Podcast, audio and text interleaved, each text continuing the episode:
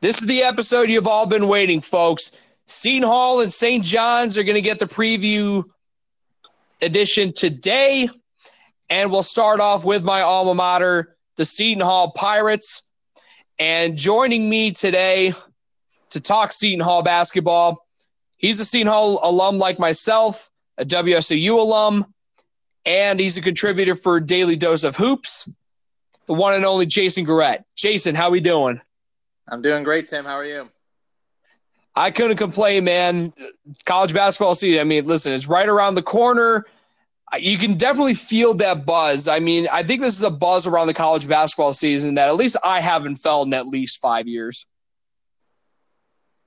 Well, for Seton Hall fans, it's a buzz that you probably haven't felt in at least 20 years. So it's certainly shaping up to be an eventful year all around the Big East and certainly around college basketball as a whole.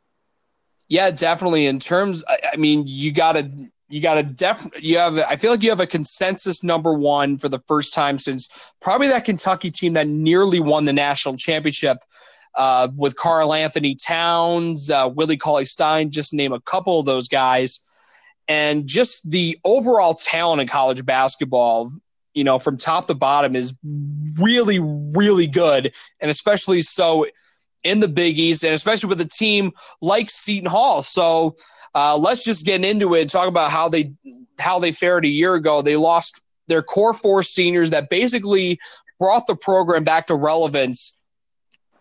And you lose those four guys, including the Big East all-time leading rebounder, and yet somehow they find a way to make it back to the NCAA tournament. What were some of the big things that you were the most impressed by with the Seton Hall team a year ago?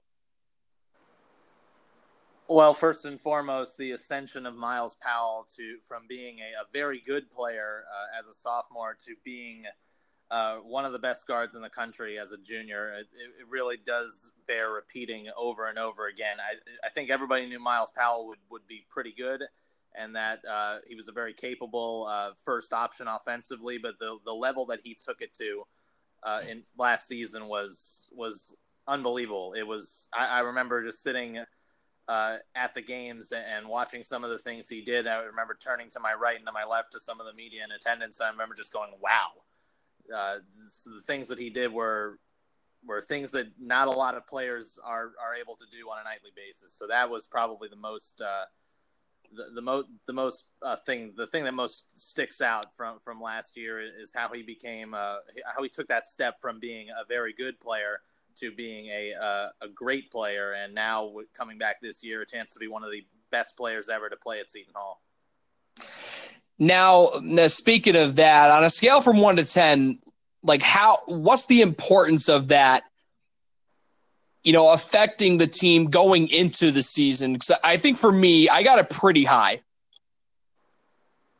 Well, him coming back is the reason that Seton Hall is going to be projected to go where they're projected to go, which is to the NCAA tournament once again and possibly into that second weekend, which is what the goal is always to do. So on a scale of 1 to 10, the importance of Myles Powell coming back probably is at least a 9, I would say. Yeah, I mean, me personally, I think this team is a completely different ball club if Myles Powell doesn't come back, because he's that quintessential shooting guard. Although he is a little undersized for their role at 6'2", I mean, he embodies everything you want in a college basketball shooting guard. He is an excellent shooter, excellent scorer, and when he has the chance to show it off, he's an excellent passer, and he's a really good defender, and that's something he really doesn't get a lot of credit for. And I'll be honest, I feel like that's got to be something that rubbed off of him from Quincy McKnight. Well, yeah, when you add Quincy into that backcourt, him and Powell really complement each other well, with McKnight kind of being more of the defensive bulldog, so to speak. But for Powell, he might be undersized to be a shooting guard, say, in the NBA, but as far as college goes, it really doesn't matter what size you are. If you can shoot like him and score like him, it doesn't really matter if you're 5'10" or 6'7". If you got that ability at the college level, it's going to come out, and it certainly has for Powell. So let's kind of talk about, you know, how the rest of the team is kind of percolating in terms of how the rotations are going to look out. I mean, I know there's several questions in terms of, you know, the center position, for example. Now you have but 2 7-footers in the mix with Romero Gill, and now you get Ike Obiagu from Florida State, who's now eligible. From what Kevin Willard said in an interview with Jerry Carino, looks like they're going to be platooning things quite a bit at that center position. But with that length that they have, not only at the center position, but also at power forward, this is a team that every team in the conference really should fear attacking on the interior. Yeah, adding a presence like Ike Obiagu is going to be pretty big. Coming in at 7'2", and they list him at 265 pounds. Honestly, he looks bigger than that.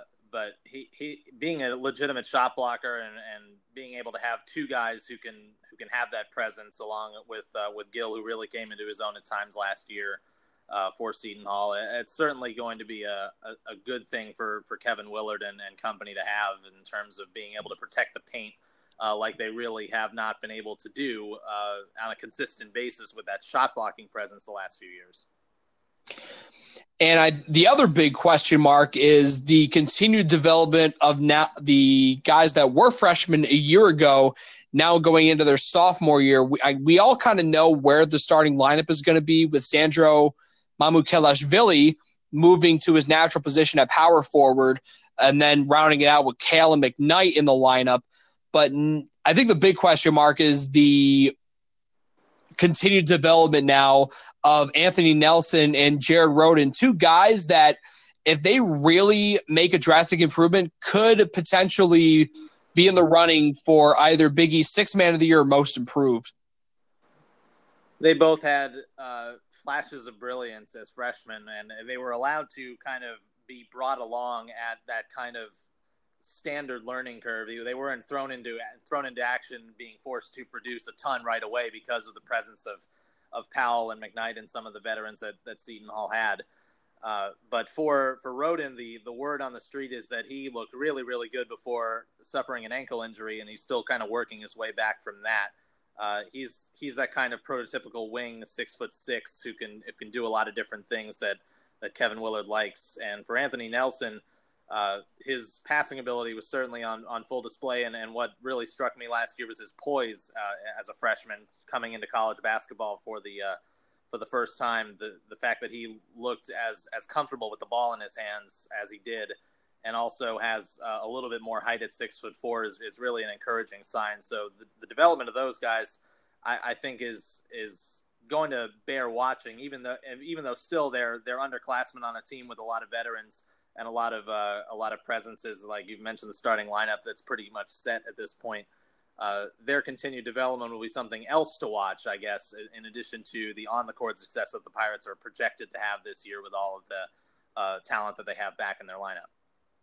I feel like the continued development of those guys is going to play a really important role, because if those guys continue to make those big strides, especially with Roden, oh man, this team and their depth could be a major problem for a lot of teams, not only in the Big East, but in their non-conference schedule, which we'll get to in just a second. But I guess the last question I got for you as we transition into talking about the schedule as it's coming to fruition now is Taurean Thompson. I mean, this guy, there were some points last season where he just looked absolutely brilliant. The Kentucky game being a primary example, where he could just score in ways you'll be surprised by with a guy of his size. But, you know, towards the end of the year, he was almost non-existent. And most of the time, you know, at the very end, you didn't see him on the floor at all. So I guess the big question is, will Taurean Thompson see that role either stay the same or even expand with him being a junior now?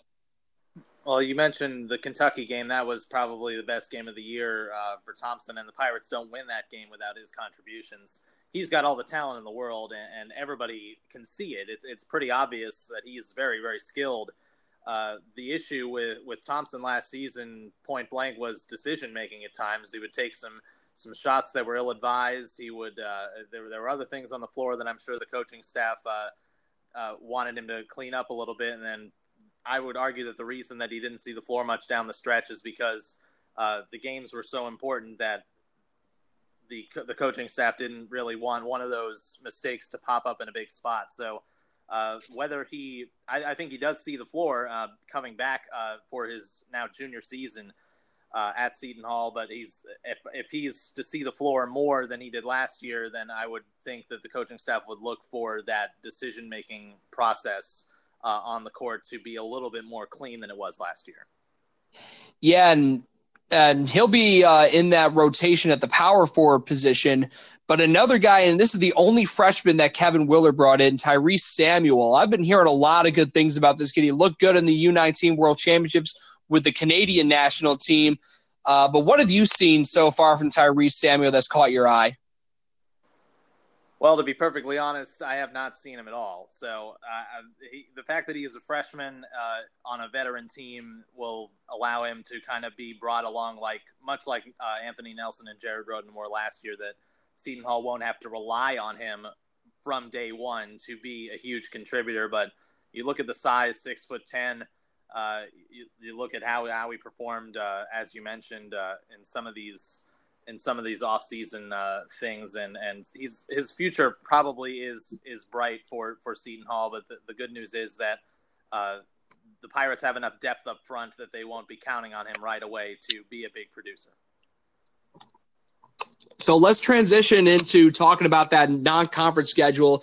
And if you thought last year's non-conference schedule was a gauntlet for the Pirates, boy, this one is going to make that one look like a cakewalk.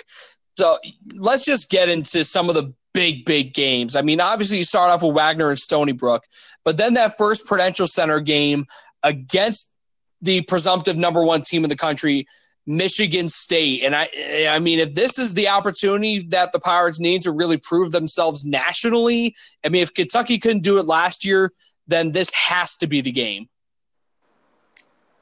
I don't know that Seton Hall has ever had a bigger non-conference opponent ever at home in their history, and I would know guys like Jerry Carino who were around in the early '90s when Seton Hall sold out the Meadowlands for Georgetown and things like that. I would definitely go to them for confirmation of that, but certainly in my lifetime and obviously since attending Seton Hall as a student, there has never been this amount of hype around a non-conference home game. You mentioned their presumptive number one in the country, Michigan State. It's possible that they will still be there that early in the season. And the tickets for the Prudential Center in that game are very nearly sold out. And I'm talking the entire arena, not just the lower bowl, which has probably been sold out for months now. Big time matchup, big time opponent, big time coaching matchup with Willard taking on Tom Izzo there. Big-time primetime tip-off at 8:30, so it will be on a Thursday night. So people will be watching that game. It'll be a matchup between two teams that are expected to do big things, Cassius Winston and Myles Powell. That's worth the price of admission just on the surface there. That I'm really excited for that game. That should be a raucous atmosphere in Newark. I'll tell you what, based on how the NFL's kind of scheduled things, my guess is that Michigan State Seton Hall will probably be more intriguing to watch than whatever the NFL's got for that Thursday night. Well, let's see. So, I would think based on the track record of Thursday night football that you might be right about that. Yeah, I mean, I think I got a good feeling about it. But not to mention, I mean, if you thought Michigan State was difficult, you talk about the gauntlet they might run through in the Bahamas, and arguably the most difficult Beast Week tournament of the year, and that's the battle for Atlantis. And they open up with a team that has probably moved their way all the way into the preseason top 15 or 20, the Oregon Ducks. And I feel like if you're Seton Hall, I feel like that's about as must-win of a game as you could possibly get, similar to the way that Florida was almost a must-win game for the team back in 2016-17, back in the Advocare Invitational that year. Would you agree with me on that? Well, I'm not entirely sure if it's a must-win game. That tournament, as you mentioned, is really, really tough. No matter, obviously, they open up with Oregon, but then they have a chance in the second round to face Gonzaga. Then you look at the other side of the bracket. You have North Carolina and Michigan in that tournament, that and Iowa State as well. That really is a gauntlet, and I would think that the Pirates would love to set themselves up with some of those high opponents in that tournament. But I don't know about must win against Oregon, given the fact that that tournament is just so tough. They would really like to set themselves up, presumably with Gonzaga in the second round, as Gonzaga's facing Southern Miss in that first game. To call it must win, maybe not. We'll see how the early part of the season plays out. But certainly that's a game the Pirates will definitely like to have to get themselves to that Gonzaga second round. They've done this in the past with these Thanksgiving time tournaments where they had a chance with a victory to set up a great matchup in the second round with a great opponent and been unable to capitalize. So I'm not sure if it's must win, but it's certainly a game that they would like to have. Yeah. And you mentioned, that trend where they had a chance to win their first game to face a very good team the next night. 2015 in Charleston, they had a chance to beat Long Beach State. They didn't. And instead of getting Virginia, they got Bradley. And then, obviously, the year after that, they lost to Florida. Instead of getting Gonzaga, they ended up getting Quinnipiac. So, yeah, you're definitely right on that point.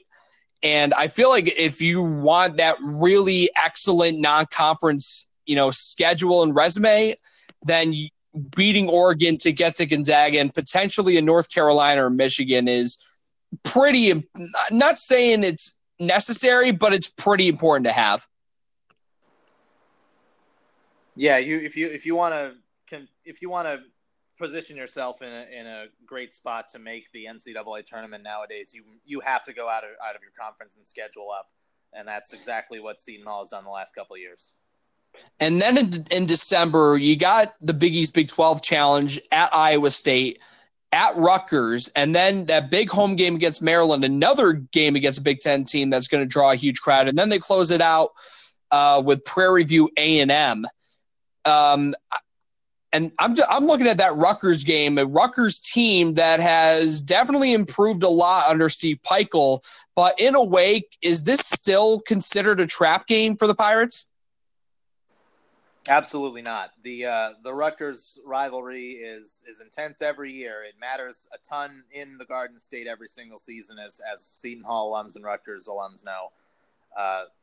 The fact that it's at Rutgers, the rack is going to be loud. It is going to be it's going to be rollicking, and that it will not be a friendly environment whatsoever. The definition of a trap game is a lesser team than a game that you kind of circle on the calendar, which I guess on paper Rutgers isn't Maryland, but that Rutgers game is going to it's really going to provide a stretch of three straight games with Iowa State right before, Maryland right after. That you can't take anything for granted in any of those three games. If the history between Seton Hall and Rutgers says anything, it's going to be close. There's going to be some wackiness that's going to happen. It happens almost every year, whether it's an official's call or whether it's something that happens off the court that affects the momentum one way or the other. Rutgers is never really a trap game for Seton Hall. That's something that I think certainly fans of both schools circle on the calendar. It's something that I know that the players will want to circle on the calendar as well, because they're not going to want to lose the bragging rights in the Garden State. I feel like with the Pirates being so good again this year, in a way I see somewhat of a mirror effect from the 2017 game where the core four went into there trying to finish off a four-year sweep of the Scarlet Knights, and in a way they kind of overlooked them and ended up losing the game. And I feel like Myles Powell and company, I feel like they're going to try to do everything they can to avoid making that same mistake. Well, and Powell was on the team in 2017 when those things happened, so that was right. That's definitely something that he'll remember. and something that will certainly motivate him if he isn't already motivated already. And having known Myles Powell for 3 years now, I would think that the motivation will certainly be there anyway. But that could be another motivating factor in going down to Piscataway and taking on Rutgers in that game. So let's talk about the conference schedule, and that's something that Kevin Willard has kind of had a gripe with over the years. Every year. But this year, I mean, this is about as favorable a schedule in conference that you can possibly have if you're Seton Hall. You open up at DePaul, and then you get some other favorable games, Georgetown and Marquette at home, Butler and St. John's on the road, and then the only really challenging game being that road game at Xavier on January 8th. So the Pirates have a really good chance now, even though they start with 4 of 6 on the road, to get off to a really good start and set the tone for themselves and assert themselves at the top of the conference right away. They have a chance to, certainly. If there's one thing about the Big East year in and year out, it's tougher than you think. Those road games are tough no matter what. The road game at Xavier being the toughest, definitely, of the bunch. Home game against Marquette won't be too much of a cakewalk either, with Marcus Howard and company. Georgetown is expected to be much improved as well. I know that if Kevin Willard had a choice, he would probably like to open up at home instead of on the road. But given that the Pirates are favored to do quite well, the conference really didn't do him any favors there. Every single Big East game is going to be tough, especially with that the 4 out of the first 6 on the road. Seton Hall is going to be tested, but the good thing for the Pirates is they have the type of team with Myles Powell at the helm, of course, and some veterans now in the veteran starting lineup, a veteran core returning, that they can go into that stretch of games and not be tremendously fazed by it and not be thrown off by the fact that they have to play so many tough road games so early in the conference season. Now, I mean, obviously the ghost they've been trying to chase for so long is Villanova. And yes, they've been able to get them in the regular season, but the one place that's been like a house of horrors for them has been in Philadelphia. For the longest time is Finner Pavilion. Now it's been the Wells Fargo Center over the last couple of years. And last year, I mean, it was a bloodbath, and the game ended up being so boring that even the fans got a little bit bored with it, with Villanova ended up blowing out Seton Hall. And again, Seton Hall hasn't won at Nova since 1994. And I feel like in order for them to really show and prove that they deserve to either be a 1 or 2 seed in the Big East, I feel like they really need to go into Philly and make it a ball game with Villanova. I think you might be right there. Villanova is the class of the conference, and they're on top until someone knocks them off, so to speak. It's a 2:30 Saturday tip-off at the Wells Fargo Center. Again, it's going to be on national TV on Fox's national network. That game is one that is it's become one of the Big East premier matchups, Seton Hall and Villanova, because as you mentioned, one of the only schools that has ever been able to consistently beat Villanova year in and year out is Seton Hall. They just match up consistently well with Jay Wright's team. As far as, again, must-win games, it's a little bit early to be talking about must-win, especially for a game that's not until February 8th. That will certainly do another. It'll certainly get everybody's attention again if Seton Hall hasn't done that already with the number of games on national TV before that. You mentioned the Michigan State game, you mentioned Maryland, you mentioned another couple of opponents that they'll have on national Fox TV is St. John's and Xavier before that game. If Seton Hall hasn't already put people on notice, certainly going into Philadelphia, beating the presumptive year in and year out conference favorites will do the trick. Yeah, I mean, I really wouldn't say it's a must win, but considering how they've done there over the last few seasons, I'm just saying that they really just need to make it a competitive game, because over the last 5 seasons at least, except for maybe once, it really hasn't been competitive, with the closest game being decided by 9 points. Oh, it's been a house of horrors, as you said. So if they're able to if they're able to get that victory, it would be obviously huge for Seton Hall's entire fan base, who has had to live through 20 years, 25 years actually of losing in Philadelphia. It would be huge for the fans in general, and with that matchup being kind of right at the turn of the calendar with 1 month left to go, that would also could provide the Pirates with a big boost for their schedule in conference down the stretch as well. Yeah, and speaking of down the stretch, you know, two of their final three games, I mean, those are the two games I'm definitely looking forward to the most in the entire conference schedule. The first one being that February 29th matchup in Milwaukee against Marquette. And I guarantee you, I talked about this with Andrew Goldstein in the last episode about how hostile of an environment it's going to be, because I think these Marquette fans aren't going to forget what happened in the Garden last season in the Big East semis.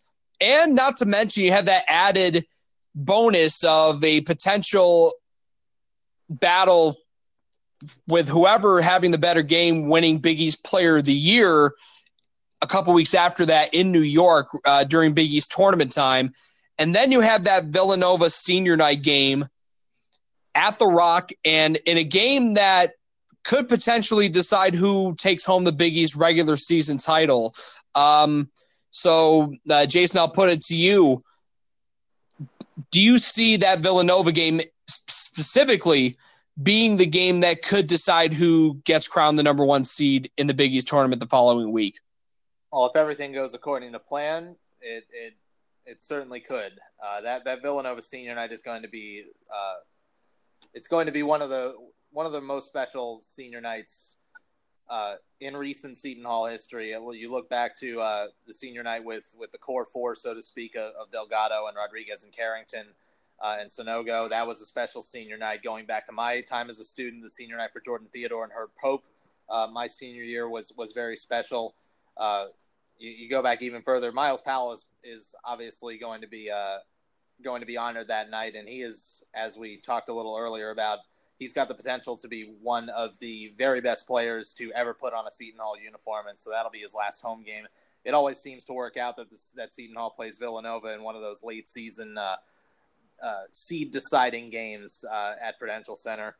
The game before against Marquette that you mentioned, if the Marquette fans' reaction to what happened in March is any indication, they will be certainly out for blood in Milwaukee in that game. So it'll kind of be one extreme to the other, a very hostile environment on the road, and then an adoring environment at home back-to-back, just 5 days apart as the calendar turns to March. It should be a heck of a lot of fun. And speaking of March, obviously this team has expectations to go deep into March. They haven't been able to really make that deep run into the second weekend since the year 2000. So I guess I'll put it to you. How many win? I guess a two-part question. How many wins do you see this team potentially getting, at least in their 30-game regular season? And then, do you see this team, you know, making it to that second weekend for the first time in 2 decades? I don't think 20 wins is out of the question this year, and I don't think the second weekend is out of the question either, because for all of the youth that and the talent that has been infused into college basketball over the last decade or so, with so many young players having such big of an impact, and the freshman learning curve as a result kind of lessening as a result of that, Seton Hall has something that every single coach in the country wants, and that is veteran players who you can count on in big spots, and also a depth factor. So, and Seton Hall has both of those things. They are more so than really in any year over the last five or so, including that's the senior laden class that we mentioned before. I think that this year that Seton Hall has the level of experience necessary, especially since they'll be tested again with this non-conference schedule with a lot of high major opponents potentially. They've got the ingredients to do it. So I don't think that 20 wins is out of the question. I don't think the second weekend of the NCAA tournament is out of the question either. So I think the big thing is I mean, me personally, I actually have this team winning between 23 and 24 regular season games. I think they do end up winning a Big East tournament title in Powell's senior season. I feel like he's due for one for sure. And then I definitely have them making the second weekend. And then now the big question is, you know, like how they end up stacking up against some of the best teams nationally. And I think they're going to shock a lot of people and, you know, give some of these blue bloods a fight that not a lot of people, not a lot of other schools would be able to put up. Well, with the tools, with all the things I mentioned before, the fact that the Pirates are so well equipped this year, with that comes real expectations for the first time in a long time, and it's a matter of how the team handles those expectations and whether or not that they have the ingredients necessary to take advantage of this opportunity that they have this year to really make some noise and I don't know if they'll shock anyone this year, because I think last year that the win over Kentucky, the win over Maryland on the road, I think they did shock a couple of people last year. This season, I don't know if Seton Hall doing well will shock anybody. They're projected to be in the top 25 to start the season. They'll be on everybody's radar, and they won't be sneaking up on anybody this season, I don't think. Not with Myles Powell in their starting lineup. Well, put it really well there. It's first time Seton Hall is really getting a lot of national attention like this. I mean, even more than that core four group did a couple years ago. First time they've really gotten this level of attention in at least 20 years, but people have been saying it feels like the 1990s all over again. So it'd be interesting to see if they can keep reliving those glory days in South Orange and at the Prudential Center as well. Jason, thanks for your time. I'll definitely be checking with you throughout the season as well. Tim, thanks so much for having me on. Good luck. All right. Thank you, man. Back inside the Igloo, before we get started on this one, thanks again to Jason Garrett for talking Seton Hall with me. And now we move across the Hudson River and talk about Seton Hall's rival across the bridge in Queens, the St. John's Red Storm. And here to talk St. John's with me is another guy from A Daily Dose of Hoops, founder of Daily Dose of Hoops, mind you. It's Jaden Daly. Jaden, how we doing? Tim, doing well, brother. Thanks for having me on. Yep, of course, man. My pleasure. So, St. John's last year, first tournament appearance in 4 years, and that was quite the roller coaster ride of the season with a lot of big wins and a lot of disappointment as well, yet they still made the tournament. However, a lot of carryover now moving into this year. Chris Mullin no longer the head coach. Mike Anderson's gone. Mike Anderson is now the new head coach, I should say. Shamori Pond's gone. Justin Simon's gone. And LJ Figueroa nearly left. So just kind of take me through, like, just the overall chaos that ensued during the offseason. Like, what were some of the big reasons why Chris Mullin ended up leaving? And then, obviously, everyone knew Shamori Pond was gone. But the fact that Justin Simon then left and nearly LJ Figueroa, too. I think you said it best with chaos as your description of what happened at St. John's this past season, Tim. Last year was an interesting case for the Red Storm. Some argued that it should not have even been in the NCAA tournament, albeit St. John's did get sent to Dayton as part of the first four. I was out there to cover that game against Arizona State, where St. John's came out very flat in the first half and really couldn't get out of the box and really get it into a rhythm in that game. And Chris Mullin's press conference was very cryptic that night. It hinted at maybe not being there next season, even though he had pieces in place. And both Mullin and Shamori Pond commented that night in Dayton when asked about what the future held for next season, which is now upon us, about a month or so away. But Mike Cragg, the St. John's athletic director, gave Mullin a vote of confidence, and then a week later there was a report that Bobby Hurley was interested in the St. John's job. Mullin ended up announcing his resignation after 4 years, and maybe it was a year too soon. I do believe that Mullin could have done just as much in year five with the pieces that he still had. But nonetheless, Mike Anderson is now in charge here at St. John's, and he's done a very great job, all things considered, in 6 months on the job, holding Mustapha Heron and LJ Figueroa and getting a bunch of other commitments to really fill out a roster. But it's full off season for St. John's. It's not something you normally see here, but now for a program on its 10 years, it's become all too familiar. Yeah, and it's really unusual for a program like St. John's, so storied and recognizable because they are New York City's de facto biggest team. They're like the most important team in the city. I mean, they play in Madison Square Garden for a few of their home games every single season. But, you know, and Louis Carnesecca, Chris Mullin, Mark Jackson, just to name a few guys that made their program so great in the 80s. And now, anytime they do come into national relevance, it's in a very bleak form. They haven't been very good, and at least in terms of being in the top 25 at the very end of the season, since Steve Lavin was there back in 2011 with all those great players and making them the tournament as a 6 seed that year. But how now that Chris Mullin's gone, 4 years, and his conference record was not very good. He only won 20 conference games in his 4 years. If you were to describe his tenure as head coach in one word, what word would you use? Good question, Tim. I'd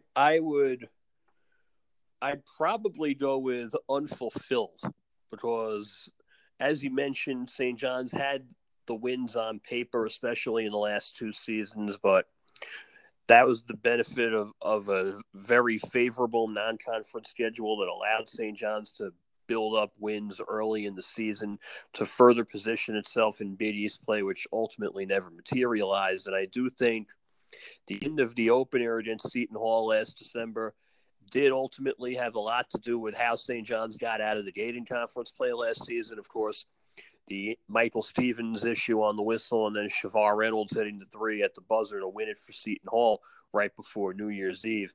But St. John's did have the talent in place, but more often than not, it was hamstrung by a lack of solid and consistent in-game coaching. No disrespect to Mullin, but when you're hiring a guy that has never done it before, you're going to have that problem. And the St. John's fan base, Tim, is a very fickle group. It knows a winner when it sees one, and it has very high expectations, some of which are from the old guard that believes it's 1985 here in 2019, some of which is from the younger group that's clamoring for a winner that it hasn't seen. But when you add that all up, it comes down to the same issue where the New York crowd wants a winner to embrace, and unfortunately, in 4 years, by and large, that was not it. Yeah. Now, to talk about like the end of the season, it looked like they were almost a lock, if you will, to at least finish in the top four of the conference. They locked up third place by beating Seton Hall pretty handily, although they nearly blew a huge late lead. But they ended it by losing their last three in a row, including two losses to Xavier in rather embarrassing fashion. So I think the big question regarding, you know, the end of last season for St. John's with all that promise, I mean, it looked like they were a lock to make it into the big dance after that big win. And then all of a sudden, Selection Sunday comes around and they're sweating it out. Yeah, the loss to Georgetown, the loss to Providence didn't help matters either in February at Madison Square Garden, where it was essentially a must-win game for RPI purposes, and St. John's just did not look the part of an NCAA tournament team. And that was the conundrum surrounding the Reds, would show up in games you didn't expect, and it would come out flat in games where St. John's was to dominate. You mentioned the Seton Hall game where St. John's got off to such a hot start, and Kevin Willard in the opening minutes, and Seton Hall found a way to pull that out too. It whether or not the team was ready in big game moments. And then there was the loss to DePaul where Paul Reed and Femi Alujabi basically worked the Red Storm and Carter Sector extra like 14 or 15 points and was a non-factor essentially. With Marvin Clark basically said they got, and I quote, bitched in the post. And that was the case with St. John's far too often last season, Tim, where they were out-hustled and outplayed by better athletes, and it reared its head in March. So, you know, moving forward into the 2019-20 season, the beginning of the Mike Anderson era, honestly, I'm seeing a lot of the signs from the beginning of the Mullin era 4 years ago. You talk about a relatively young team with only a couple of familiar faces, with Heron and Figueroa leading the charge. They're two excellent players, but the supporting cast is kind of lacking in that regard, where guys who barely played a year ago are now going to be asked to take on a much larger role. And not to mention with the schedule, a fairly weak non-conference schedule, one that I actually graded a C+, which was the second worst, only ahead of DePaul in terms of how weak it was. But just to the question at hand regarding the whole situation as they enter the first game of the season in about a month, I guess what's the biggest question mark with the St. John's team as, again, opening night approaches? Getting the supporting cast to show up and getting a consistent and cohesive brand among the incumbents and the newcomers, and that's going to take time. It's going to take a couple of weeks to develop. I do believe that this roster that Mike Anderson has put together is a lot better than the one that Mullin inherited 4 years ago that was essentially MacGyvered together with bubblegum and paper clips, so to speak. But this roster has Figueroa, has Mustapha Heron. I do think Greg Williams is going to have a breakout sophomore season. He and Josh Roberts will get more playing time as well. David Carraher, the transfer from Houston Baptist, is eligible as well. You also have a young but promising front line. Ian Sear, the transfer that came in, if he becomes eligible, should help St. John's as well. And we're forgetting Rasheem Dunn, who averaged 15 points at St. Francis Brooklyn a couple of years ago. And if he gets a waiver as well, could end up being the point guard on this team, along with Heron and Figueroa in the backcourt as a 3-4 type. You're talking about a team that will play small, but a team will be in contention in most of these games just because of their Mike Anderson plays. I do think that style is going to catch a lot of teams off guard, especially in the Big East. So let's go into the non-conference schedule. It's not really extremely challenging, with a very good portion of the games being either at Carnesecca Arena, which is, I believe, 9 games at Carnesecca and 1 in the Garden against West Virginia.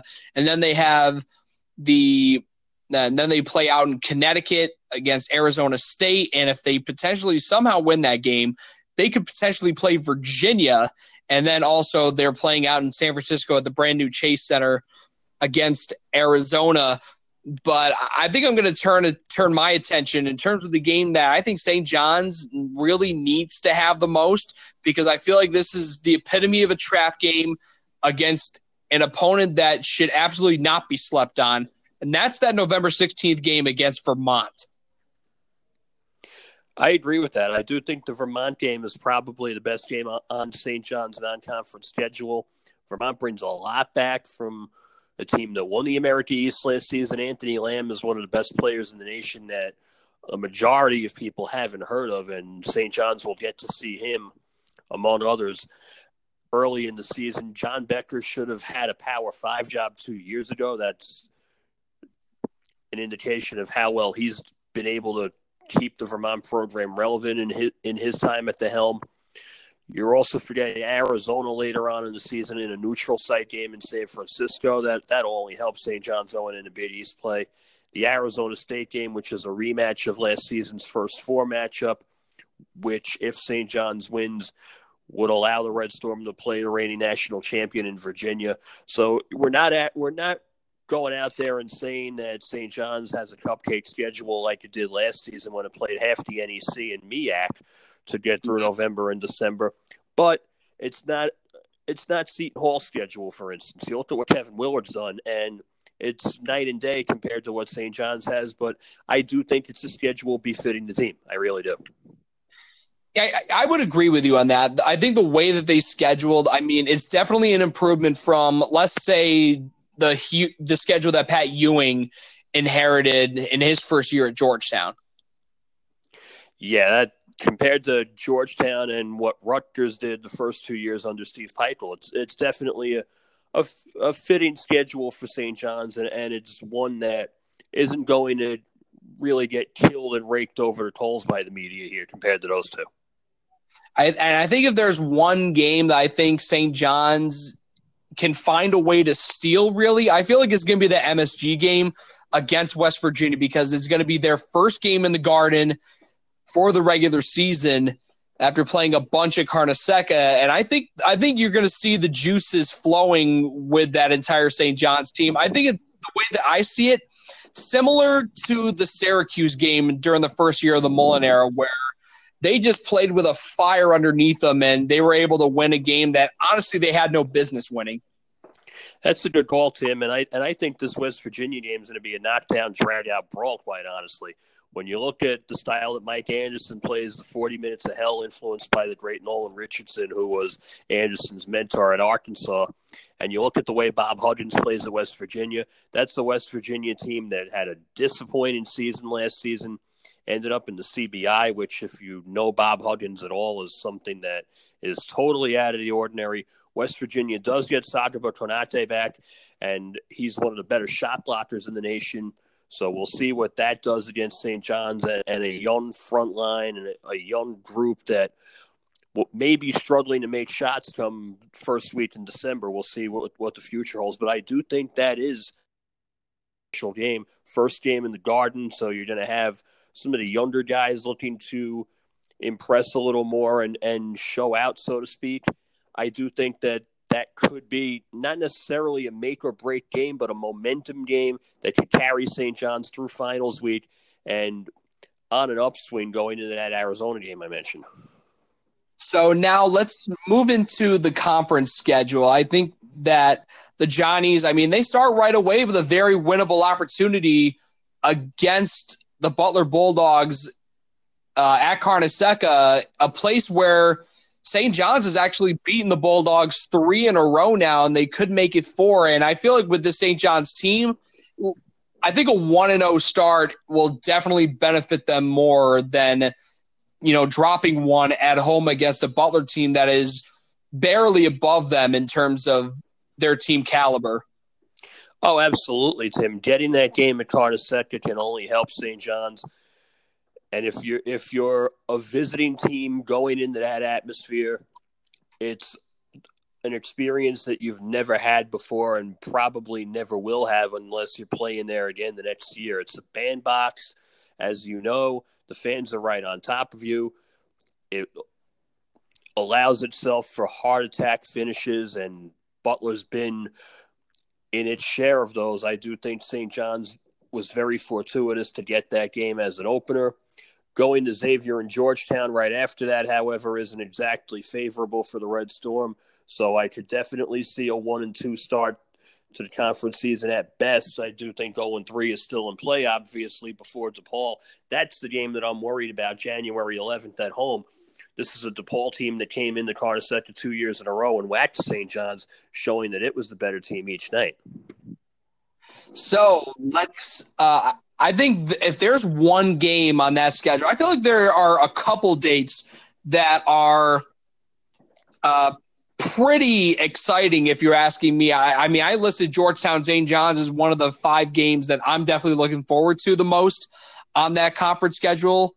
Now, I feel like – and that maybe you might have something different in terms of which game for St. John's will be one that you're definitely going to have marked on your calendar. The 2 at Seton Hall, definitely, especially with the way the Pirates look this season. I think they're the Big East champion, honestly. I do think Seton Hall upends Villanova and wins the Big East. So those 2 games The one at Prudential and then the one at Madison Square Garden are going to be must-see on my calendar. Villanova is always a big game just because of what Jay Wright's been able to do with that program since the Big East restructured. Villanova's been the unquestioned king of the conference and has two national championships in 4 years to show for it. But the two against Seton Hall, the one at home against Villanova, and if I'm going to go for a wild card here, I'll take Providence to Carnesecca. That game probably will have a little more juice than the MSG games just because of the small atmosphere and how Ed Cooley is able to coach up his teams. I like that game a lot. Yeah, and the last time Providence went to Carnesecca was opening night of the 2017-18 season, and Providence, I mean, they to put it lightly, they opened up a can that night. Kyron Cartwright, absolutely. Yep, so in all honesty, what do you see the ceiling for this St. John's team? They're going to play on Wednesday night at MSG. I think that's pretty much established. But I could see 7 or 8 for this team. They'll probably be picked in the 9-10 range just because of the upheaval in the offseason and having to replace a talent like Shamori Pond. And forget about Pond, having to replace a Swiss Army knife like Justin Simon and a rim protector like Marvin Clark, two pieces that a lot of people seem to be ignoring because of just how dynamic Pons was to the offense. I could see 7 or 8 for St. John's. The problem with the Red Storm this year, Tim, they're retooling while the rest of the conference is improving and getting better and preserving its youth for another season. And that's really the downfall for the Red Storm. Yeah, see, for me, I got them in that 5 to 6 win range, more leaning towards the 5 side. 7 to 8, I can definitely see as a possibility as being the ceiling. Again, it's got to come down to what are they going to do outside of Heron and Figueroa. Those are two excellent players, but the scouting reports for every other team that they have is going to be centered around those two guys, and if nobody else is able to break that trend of just being the Robins to the Batmen of Heron and Figueroa, then teams are going to be able to figure them out real easily. No question about that. All right. Well, Jaden, it was great catching up with you, talking a little St. John's basketball. I know I'm definitely going to get you on as the season rolls on. So, hey, we're only 34 days. Well, We're getting close now, a month away now, so it's coming, man. It's coming. Absolutely. Only 5 weeks away. What's better than that? Oh, yeah. Nothing better. I'll tell you. The answer is nothing. All right. Well, Jaden, thanks for stopping by. I'll make sure to have you on real soon. Anytime, Tim. Always a pleasure. All right. It's finally time for this week's Icebreaker. Now, the calendar finally turned to October just a few days ago. It's crazy to think 2019 is almost over. But as many of you know, October is National Breast Cancer Awareness Month. And college basketball doesn't happen in October. It starts in November every year. So there's obviously no regular season college basketball. Although there are a few exhibition games, secret scrimmages, charity exhibitions, so on and so forth. They do happen from time to time, but again, there's no regular season college hoops in October. So what does college basketball do to help raise awareness for breast cancer? During the season, they tend to do that either in January or February. And the one school that has done such an excellent job of doing that, just within this conference and nationally in general, they have been at the forefront of this, is Creighton.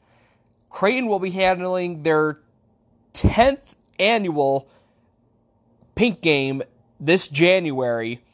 It's been an annual tradition in Omaha now for a decade. They typically hold that Pink Game at the end of January. And I'm not going to lie, it's one of my favorite college basketball traditions that is held annually. And definitely an underrated one at that as well.